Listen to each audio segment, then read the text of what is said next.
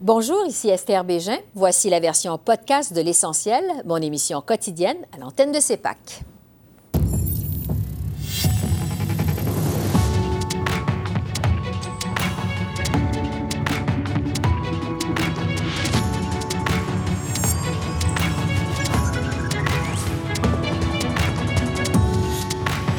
Ce soir, le Bloc québécois exige à son tour le départ d'Amira El-Gawabi.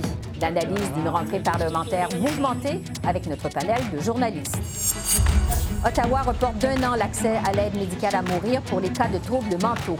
Le ministre de la Justice, David Lametti, répond à nos questions.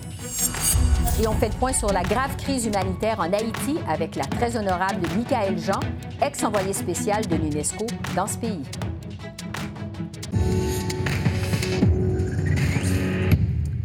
Bonsoir, Mesdames, Messieurs. Le Bloc québécois joint finalement sa voix à celle du Parti conservateur et du gouvernement du Québec pour demander la démission d'Amira El-Gawabi. Sa rencontre avec Mme El-Gawabi hier et les excuses de celle-ci qui ont suivi n'ont pas convaincu Yves-François Blanchette qu'il est la bonne personne pour occuper la fonction de représentante fédérale de la lutte contre l'islamophobie. Lors d'une rencontre de presse ce matin à Ottawa, M. Blanchette a même remis en question ce nouveau poste créé par le premier ministre Trudeau. Il m'apparaît clair et sans équivoque, suite à cette rencontre, que Mme Amira El-Gawabi ne peut pas occuper la fonction pour laquelle Justin Trudeau l'a désignée, soit dans la foulée de ses propres excuses, elle admet s'être disqualifiée et elle quitte volontairement, soit le premier ministre admet son erreur et lui demande de se retirer. Dans les deux cas, j'invite Mme El-Gawabi à poursuivre sa quête d'une meilleure connaissance de la société québécoise. Et pour discuter de cette controverse et de cette première semaine de rentrée parlementaire mouvementée à Ottawa, je retrouve les journalistes Joël Denis Bellavance de la presse, Catherine Lévesque du National Post et Altia Raj du Toronto Star. Alors, bonsoir à vous trois. C'est vraiment un plaisir de vous retrouver en studio. Bonsoir, Merci d'être avec nous. Joël Denis, je vais commencer avec vous. Donc, ça a été vraiment, je le disais, une semaine mouvementée. Toute l'affaire Amina El-Gawabi. Bon, les conservateurs ont réclamé sa démission, le Bloc québécois, le gouvernement du Québec également. Même Pablo Rodriguez, le lieutenant des libéraux au Québec n'est pas content. Qu'est-ce que vous avez pensé de la gestion de cette controverse par Justin Trudeau? Bien, j'ai comme l'impression que M. Trudeau s'est tiré carrément dans le pied. L'intention était bonne de créer euh, un bureau pour lutter contre l'islamophobie, sauf que la personne qui a été nommée, je pense que les euh, gens responsables de faire les vérifications d'usage pour s'assurer qu'elles soient conformes et que ça passe comme une lettre à la poste, n'ont pas fait leur, leur, travail comme du monde. Et ça a apparu par la suite parce qu'on a déterré plein d'écrits de Mme Amira El-Gawi qui font en sorte aujourd'hui que le Québec ne veut pas qu'elle soit nommée. Donc, il y a une fracture au sein du pays. Ça crée une crise politique que, que doit gérer M. Trudeau, une crise qui pourrait avoir des retombées politiques. J'ai bien hâte de voir le prochain sondage au Québec. Si M. Trudeau a perdu des plumes à la suite de cette controverse, on verra. Mais M. Trudeau, je pense, doit euh, faire acte de contrition et reconnaître que cette affaire a été mal gérée.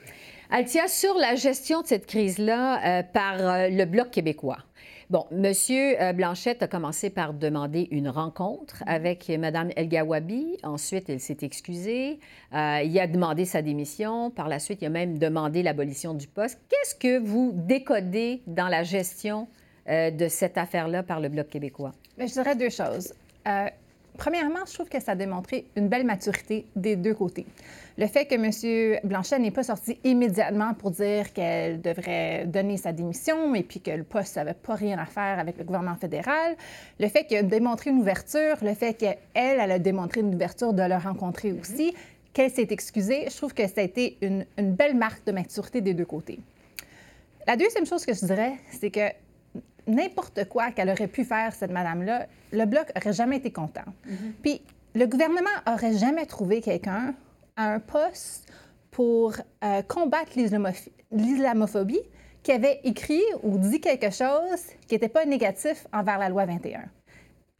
Ça n'existe pas, cette personne-là. Mm -hmm. Alors, n'importe quoi, M. Blanchet aurait dit la même chose, puis franchement, il ne peut pas faire autrement parce que l'Assemblée nationale oui. a dit non. Mm -hmm. Alors, il ne peut pas dire oui. Mm -hmm. Catherine, euh, du côté des conservateurs, euh, vraiment, Pierre Poilievre a été le plus vite à réagir. Dès qu'on a annoncé la nomination de Mme El Gawabi, il a demandé sa démission. Euh, qu'est-ce que vous voyez dans la stratégie de Pierre Poilievre? Depuis, c'est l'homme invisible. il n'en parle pas trop.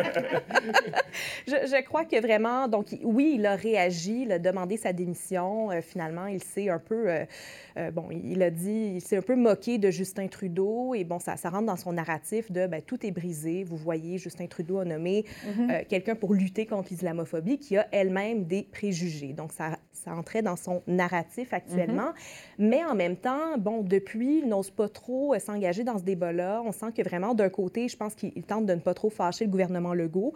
Euh, et il veut bon, euh, être dans, dans, la même lignée que lui, que le gouvernement du Québec, et plaire aux nationalistes québécois au sein de son caucus. Mais d'un autre côté, il ne veut pas se mettre à dos euh, bon, euh, les, députés ontariens. Il veut en, même temps tenter mm-hmm.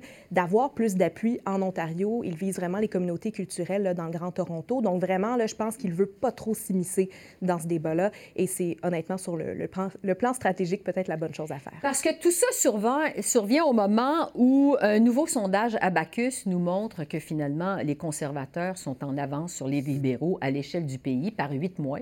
8 points, c'est quand même assez important. En fait, il y a juste au Québec où les conservateurs ne sont pas en avance. Euh, Joël Denis, vous parliez il y a un instant justement de l'effet de toute cette affaire dans les sondages au Québec. Euh, qu'est-ce qu'on peut anticiper ben, comme impact justement au Québec? Quand on parle des questions identitaires, comme c'est le cas en ce moment, ça profite largement toujours à un seul parti, mm-hmm. le Bloc québécois, qui mise beaucoup là-dessus sur la nation québécoise et le peuple québécois et, et la langue française. Donc, j'ai hâte de voir s'il va y avoir un transfert de vote entre le Parti libéral et le Bloc québécois, parce que c'est là où les transferts se font naturellement lorsqu'il est question euh, d'identité. Mm-hmm. Euh, par contre, je vous dirais que le sondage doit envoyer un sérieux euh, avertissement à, M. Trudeau et aux libéraux, parce que C'était pas prévu qu'on commence l'année avec une session parlementaire aussi mouvementée mm-hmm. et que des sondages, euh, l'un après l'autre, démontrent que le Parti conservateur est en tête en ce moment. Ça peut changer. Le Parti libéral est un parti de pouvoir. Il a encore beaucoup de munitions dans sa, dans ses, dans sa besace, sauf que le gouvernement Trudeau est, euh, fait face à un problème de taille, c'est-à-dire qu'il amorce sa huitième année au pouvoir. On a mm-hmm. entendu souvent cette euh, phrase.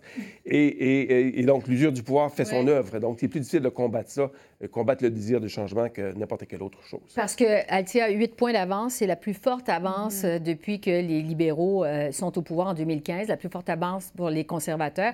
Qu'est-ce qui fait, selon vous, que Pierre Poilièvre est en train de prendre du, gagner du terrain? Oui, je dirais même qu'on frôle au 37 un gouvernement mhm. majoritaire. Oui, euh, alors, euh, je ne suis pas convaincue que c'est quelque chose que M. Poiliev lui-même a fait. Je dirais qu'il y a beaucoup de choses qui, qui, viennent enlever des plumes au gouvernement libéral, pour voler une, une phrase de Joël Denis. Mhm. Euh, l'inflation, les taux d'intérêt, la crise des passeports, la crise dans les aéroports de l'été dernier qui s'est reflétée encore cet hiver. Il y, a un certain, il y a un sentiment que les rôles traditionnels que le gouvernement fédéral devrait faire, il ne les fait pas très bien. Euh, on peut ajouter aussi euh, en immigration euh, un, backlog incroyable. alors, je pense que M. Poliev, il est très bon, surtout sur les questions économiques. Puis, il commence à démontrer que c'est la faute du gouvernement fédéral. Ou en fait, c'est ça qu'il dit.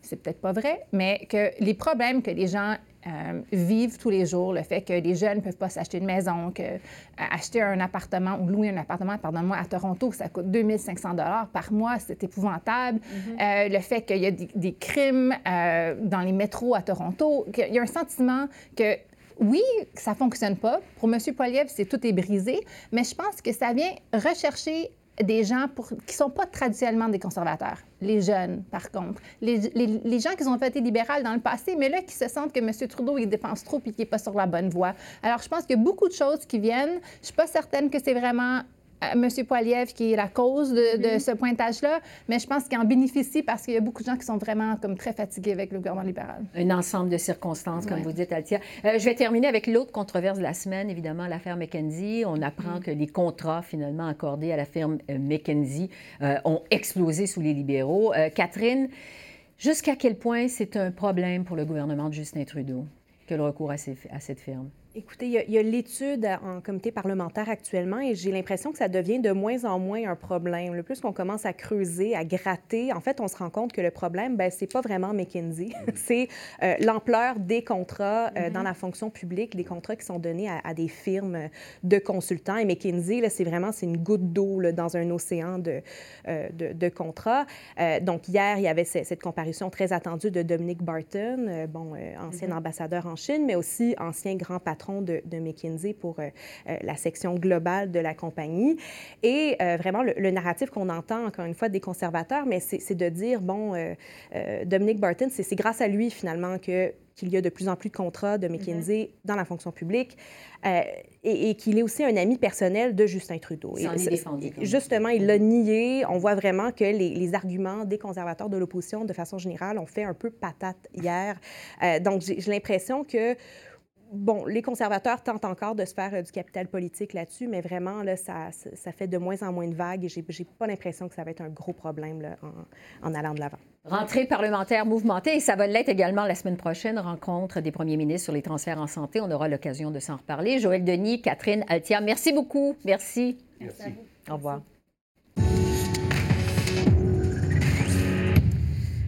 Le ministre fédéral de la Justice, David Lametti, a déposé aujourd'hui le projet de loi C-39 qui reporte d'un an l'élargissement de l'aide médicale à mourir aux personnes dont les troubles mentaux sont l'unique condition médicale. Alors, pour en discuter, je retrouve le ministre Lametti. Bonsoir, Monsieur le ministre. Bonsoir. On se rappelle qu'en 2021, votre gouvernement avait finalement accepté d'élargir l'aide médicale à mourir aux personnes dont la mort n'est pas raisonnablement prévisible. C'était à la suite d'une décision de la Cour suprême. Le Sénat a par la suite amendé le projet de loi pour inclure les personnes souffrant de maladies mentales. Alors pourquoi vous demandez un nouveau délai dans ce dossier-là aujourd'hui? Euh, ce n'est qu'un délai. C'est un délai pour que les, euh, les, praticiens, pour que les, médecins, les infirmières, les experts euh, soient en mesure d'internaliser l'encadrement, les règlements. Donc, on a fait beaucoup de travail. On a le, rapport du comité euh, d'experts qui ont donné l'encadrement, si vous voulez. Il y a beaucoup de travail qui a été fait par le fédéral et euh, plusieurs provinces, justement, pour euh, élaborer les standards, pour élaborer les, guides pratiques pour les praticiens.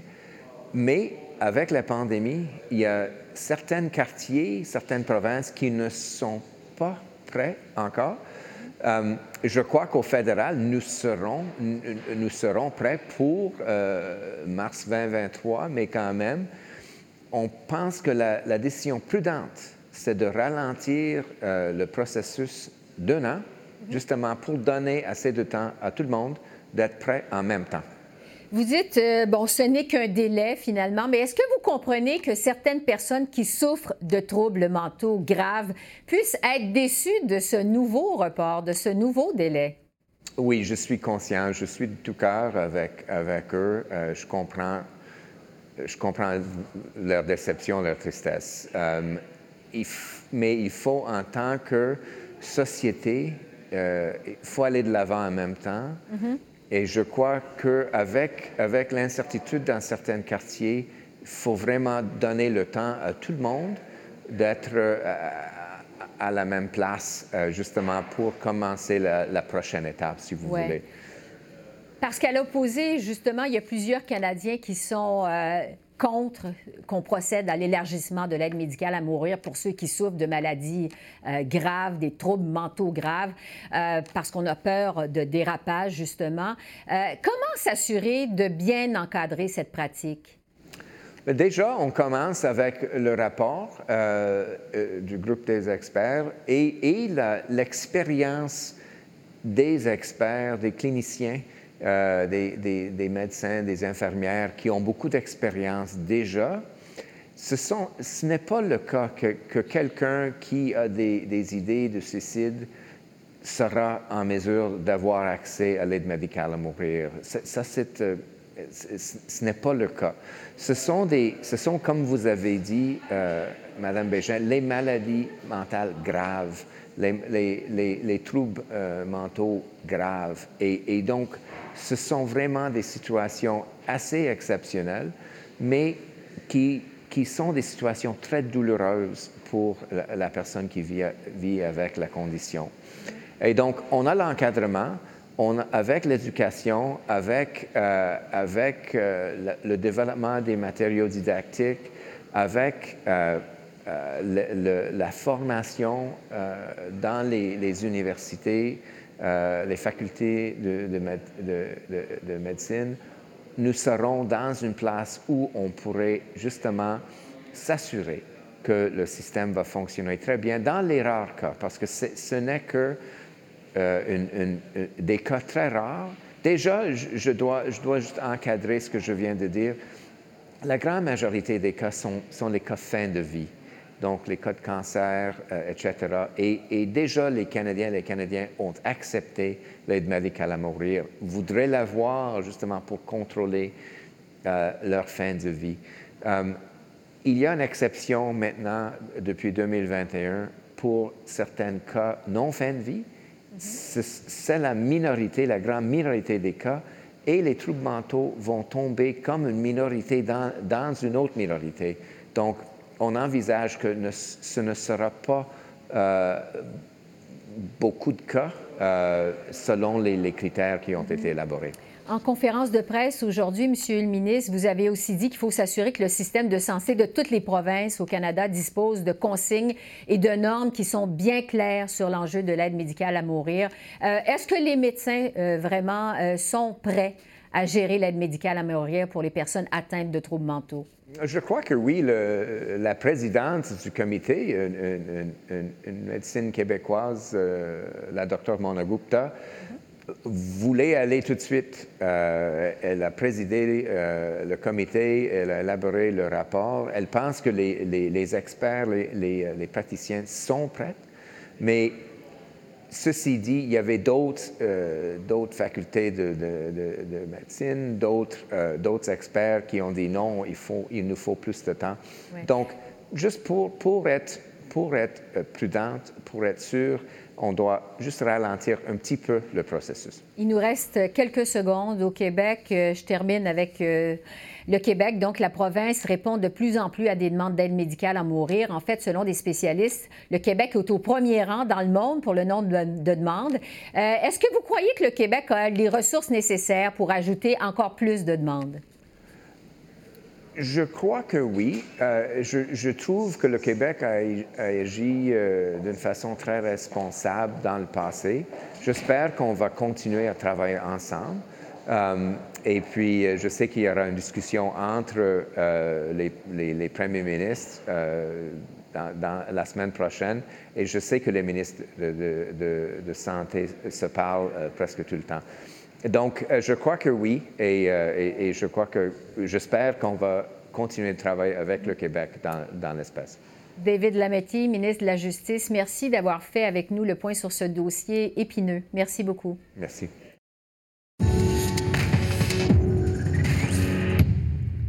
La situation s'enlise en Haïti alors que le pays traverse une des pires crises humanitaires de son histoire. La violence des gangs armés qui terrorisent la population entraîne un niveau d'insécurité sans précédent. Pendant ce temps, le Canada fait toujours l'objet de pression pour prendre la direction d'une intervention militaire dans le pays. J'en ai discuté avec l'ancienne gouverneure générale du Canada, Michael Jean, qui fut envoyé spécial de l'UNESCO en Haïti de 2010 à 2014. Bonjour, Madame Jean. Bonjour Esther. Vous êtes née en Haïti, c'est le pays de vos racines, un pays que vous connaissez très bien, où vous avez encore des attaches. Je vous demanderai d'abord comment vous réagissez, vous, à cette grave crise humanitaire, crise politique, crise sociale que traverse Haïti actuellement? Je pense que c'est une situation absolument tragique. Euh, c'est une situation où, euh, les personnes vivant en Haïti, et de mes proches également, euh, sont constamment, euh, je veux dire, atterrés par, euh, par l'insécurité. Se déplacer dans la capitale est devenu impossible. Des tâches que l'on pourrait croire banales et, quotidiennes sont devenues un tour de force. les organisations criminelles ont pris totalement le contrôle de, de la capitale le, kidnapping, le kidnapping est devenu une, une, une, plaie terrible et, et personne n'est à l'abri. Mm-hmm. moi, je suis en contact quotidien avec, avec Haïti. je suis capable euh, d'en sonder le drame et c'est, euh, je n'ose pas dire désespérant, mais gravissime. On est face à une situation euh, je dirais aussi de non-assistance à personne en danger. On sait, euh, Madame Jean, que le Canada subit actuellement de la pression de la part des États-Unis, notamment, pour prendre le contrôle d'une intervention militaire internationale pour permettre l'aide humanitaire et tenir aussi des élections en Haïti. Qu'est-ce que vous pensez, vous, de cette idée d'une intervention militaire qui serait dirigée par le Canada? Écoutez, je comprends que la communauté internationale euh, est embarrassée. Euh, le secrétaire général de l'ONU a même récemment demandé, lors de la toute dernière réunion du Conseil de sécurité, de, d'envisager le déploiement de troupes d'une force internationale pour établir l'ordre et la sécurité. Je pense qu'il est clair que la police nationale euh, haïtienne est, incapable et n'est pas entraînée non plus pour venir à bout de ces organisations criminelles et de leurs activités de terreur. La preuve en est faite. Euh, elle est aussi fortement infiltrée, cette police, et c'est le grand drame. Vous savez que l'un des principaux chefs de gang en Haïti, le fameux, le fameux surnommé barbecue de, en raison de, de ses, euh, sa, façon de semer euh, la terreur euh, par le feu, les armes, le viol, est un ancien, est un ancien de, de, la police nationale. Donc, vous vous imaginez. Et, et, et bon, les États-Unis ont essayé de convaincre le Canada d'assumer ce leadership et de mobiliser d'autres pays de la région, peut-être pour cette tâche, je dirais, de rétablissement de l'ordre. Le Canada est, est, réticent à le faire. Et les Haïtiens se méfient également. Vous savez, là, la, mission internationale des Nations Unies pour euh, la stabilité en Haïti euh, s'est soldée par, euh, par une catastrophe. Elle a été un échec et, on s'est même retrouvé en raison de la, promiscuité de, toutes ces troupes envoyées en Haïti avec une épidémie gravissime de choléra, mal qui n'existait pas dans le pays. Et l'ONU a dû admettre que le choléra avait été introduit aussi par certains régiments de, la MINUSTA, donc de cette mission. Mmh. Donc, euh, et en même temps, les Haïtiens se disent qu'il faut une solution plus durable parce que une fois la MINUSTA sortie du pays, je veux dire, le problème est resté entier. Mhm. Donc, une police nationale qui n'est pas en mesure ni entraînée pour régler la crise, en venir à bout, je pense que on en est certainement face à, l'évidence que qu'Haïti ne peut pas s'en sortir seul. Et, et voilà, et qu'il va falloir euh, un soutien, un soutien euh, international à cet égard. Mais il euh, faut terminer les termes. Oui, c'est ça. Parce que le premier ministre Trudeau affirme que son gouvernement va agir sur la base de la volonté des Haïtiens. Qu'est-ce que souhaitent justement les Haïtiens? La solution passe par quoi, selon eux? Alors, formellement, il faudrait que le premier ministre en fasse la demande. Le premier ministre euh, Ariel Henry, qui, comme on le sait, a été installé par la communauté internationale. Il n'est pas élu. Il avait été, euh, oui, envisagé euh, de servir euh, donc, euh, comme Premier ministre du, président Jovenel Moïse juste avant son assassinat, mais il n'a jamais été, n'est jamais entré en fonction à ce titre. Donc, il en a fait la demande. la demande n'a pas été nécessairement reçue, comme on le sait, ni par le Conseil de sécurité. il n'y a pas eu de réponse favorable à cet égard. Et je dirais que les Haïtiens eux-mêmes, je le disais tout à l'heure, se méfient parce que euh, dans leur histoire, ils ont connu une occupation américaine. Et aussi il y a une érosion de la confiance envers la communauté internationale. C'est-à-dire que les Haïtiens ne veulent pas nécessairement voir, euh, sont, dans, sont, dans, un embarras énorme. Ils ne veulent pas retomber dans cette, dans cette situation qui a été extrêmement traumatisante dans l'histoire du pays. Et en même temps, ils se retrouvent complètement exposés à une, à, à, à, une situation d'insécurité gravissime. Mm-hmm. Donc, euh, ce, que la société civile dira très souvent, parce qu'il y a eu quand même, après l'assassinat de, Jovenel Moïse, du président Moïse, une mobilisation de la société civile pour une, option de sortie de crise avec euh, des, un, mécanisme en s'adossant un peu à certaines directives inscrites dans la constitution haïtienne de, formation d'un gouvernement de, transition qui, organiserait les élections et aurait la crédibilité pour le faire. mais mais en, même temps, la, communauté internationale n'a pas vraiment prêté l'oreille à, cette, à, cette, mobilisation venant de la société civile.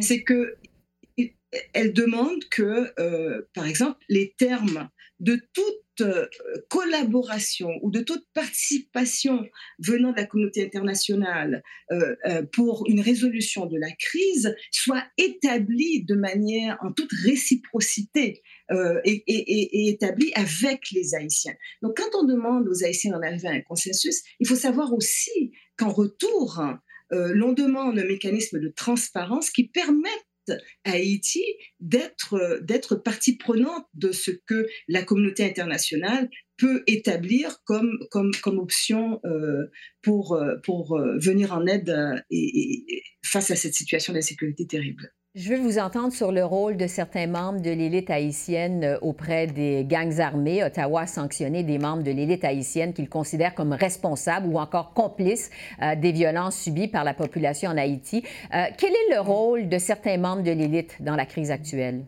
Alors, que le règlement sur les mesures économiques spéciales visant Haïti impose des restrictions, donc des gel des avoirs, euh, euh, impossibilité d'effectuer des transactions portant sur un bien euh, où qu'il soit, gel aussi des services financiers à ces personnes. Mais ces sanctions, pour plusieurs, et plusieurs l'estiment, viennent beaucoup trop tard, parce que tous ceux qui sont touchés euh, par ces sanctions parce que soupçonnés d'avoir financé, soutenu ou participé à des trafics euh, d'armes, de stupéfiants, euh, de personnes, ont été longtemps aussi tolérés par la communauté internationale, qui a frayé avec ces personnes qui, voilà, jouissent d'un certain pouvoir d'influence réel, ces personnalités qui, voilà, mm-hmm. richissimes, qui agissent en Haïti. Il faut savoir qu'on a beaucoup flirté avec eux. Hein. En terminant, Madame Jean, dans une lettre ouverte qui a été publiée récemment, vous avez dit que le temps presse, évidemment, pour Haïti, que le pays est en danger. Euh, est-ce que vous croyez toujours en un pays pacifique et prospère pour Haïti? Écoutez, Haïti, comme je vous le décris, est, est aux prises avec une situation euh, qui, qui, afflige aussi quantité, quantité d'autres pays de la région. Bon, alors, en même temps, la solution pour Haïti passe euh, par euh, probablement une coopération forte pour lutter contre ce drame, euh, pouvant venir de pays qui ont su résoudre ce problème, en collaboration avec les Haïtiens eux-mêmes, en collaboration avec même ce qu'il reste de, bons éléments au sein de la police haïtienne, parce qu'il faut aussi avoir une espèce de d'attention et de, et de mécanisme pour identifier, je veux dire, la, situation d'infiltration euh, des, organisations criminelles au sein de la police. Donc tout ça demande, tout ça demande de la coordination, de bonne volonté et aussi de la vérité, parce que la responsabilité, elle est partagée.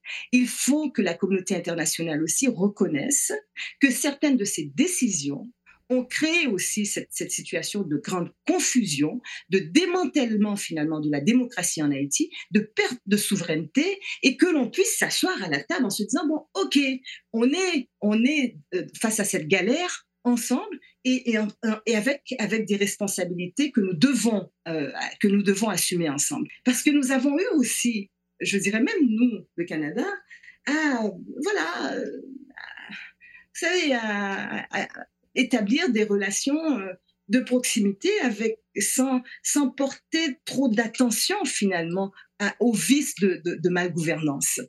Donc là-dessus, euh, si on n'arrive pas à cet exercice de vérité, je veux dire, euh, comment penser une solution ensemble mm-hmm. et exiger que finalement que, que, que, que, que cette, cette, prise de responsabilité soit uniquement euh, de la part euh, du côté haïtien et que, et que de, de, notre côté à nous, à l'international, nous ne fassions pas notre acte de foi. Vous savez, c'est important. L'exercice de vérité est essentiel. Essentiel. Très honorable Michael Jean, je rappelle que vous avez été 27e euh, gouverneur général du Canada, ex-envoyé spécial de l'UNESCO en Haïti. Merci beaucoup de votre témoignage, c'est très apprécié. Merci beaucoup. Je vous remercie.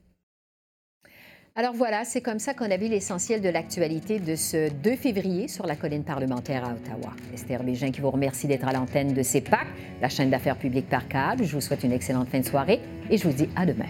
Au revoir.